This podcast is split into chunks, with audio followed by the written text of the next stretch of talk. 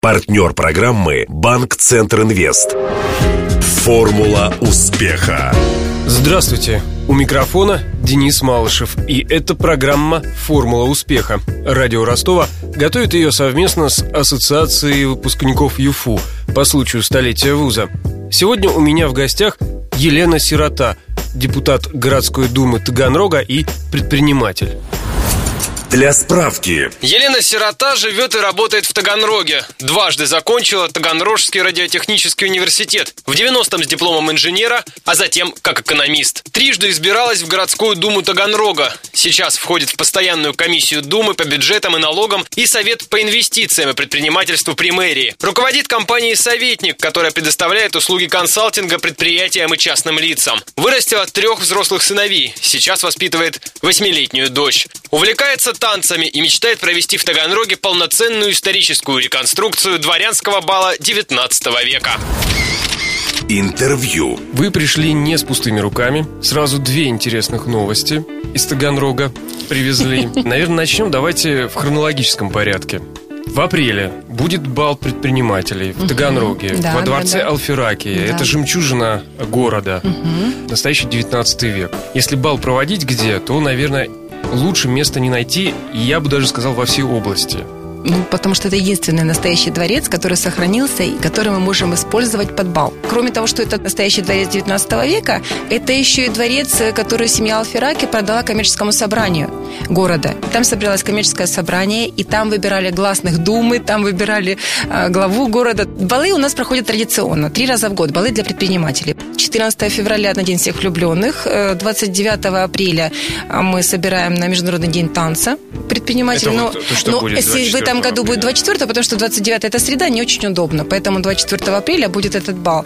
И в пятницу. И 19 декабря это день рождения Николая Угодника, такой вот уже новогодний Николаевский бал. Причем э, началось это все на деловых завтраках. Когда предприниматели собираются вместе, завтракают и обсуждают насущные для них темы. И вот в один из таких завтраков они подошли и говорят, ну, может, мы теперь поужинаем где-нибудь все вместе?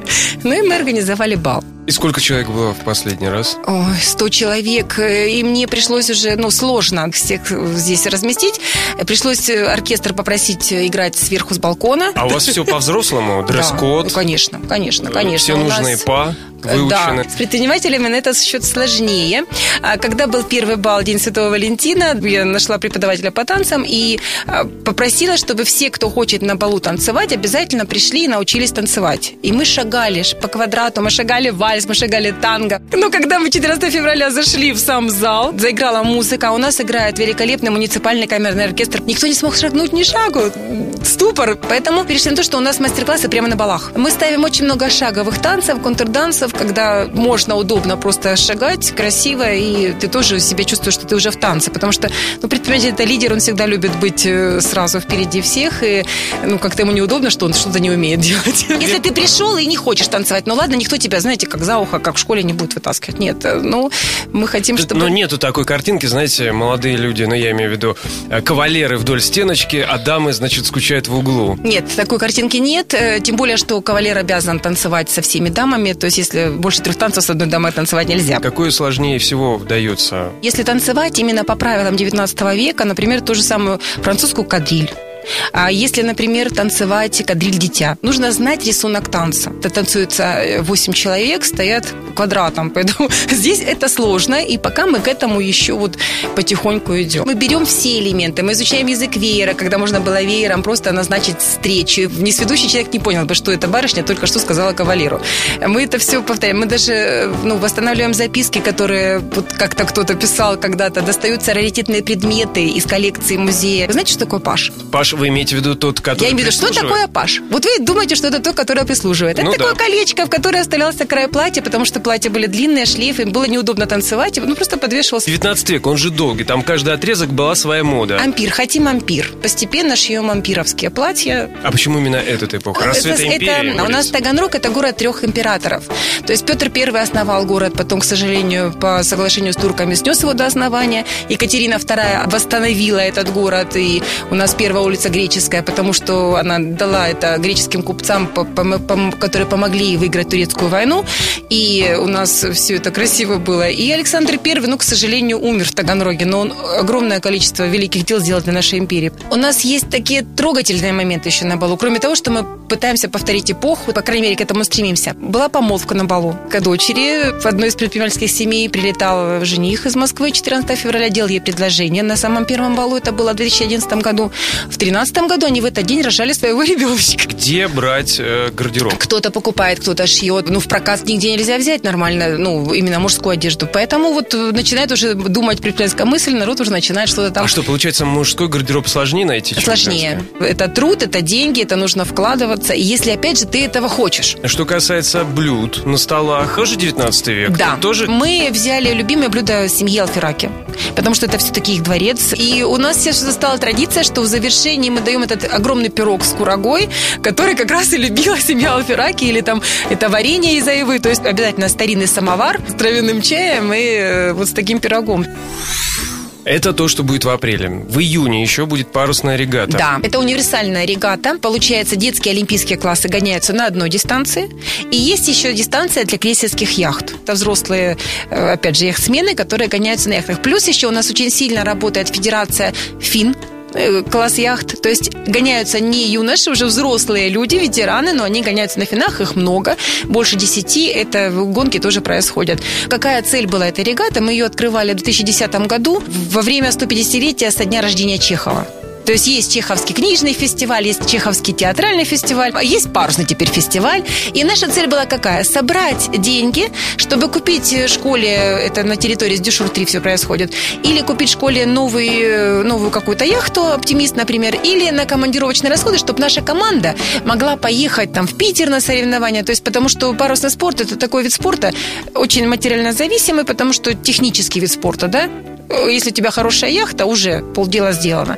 И дальше нужны мозги, дальше нужны знания, дальше нужен опыт работы на определенной акватории. И на следующий год, на, в 2011 году, регата уже была всероссийского уровня. То есть мы ее включили в календарь, и к нам съезжается вся страна.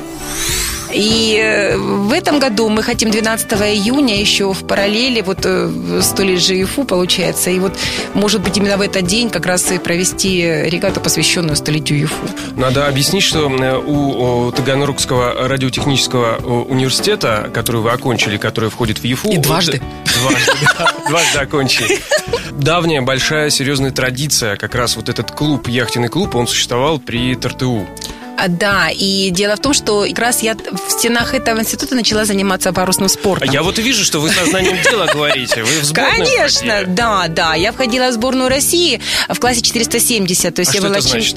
470 это яхта. Два человека экипаж. Французский конструктор изобрел. И ее длина 4 метра 70 сантиметров. Поэтому вот так она и называется, 470.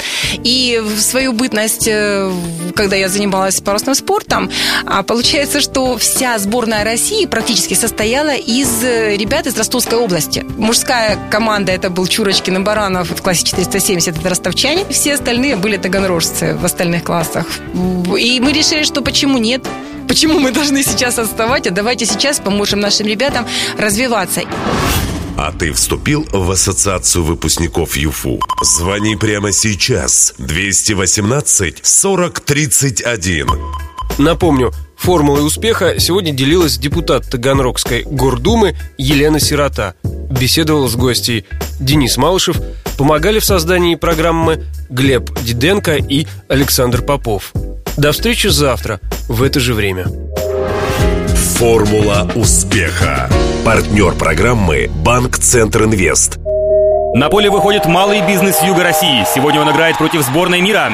У ворот опасная финансовая ситуация. Удар и еще удар. Да, бизнесу грозят тяжелые времена. Все замерли в ожидании. И кредиты банка Центр Инвест отразили удар по бизнесу. И предприниматели сразу переходят в контратаку. Идет активное завоевание рынка. Вперед!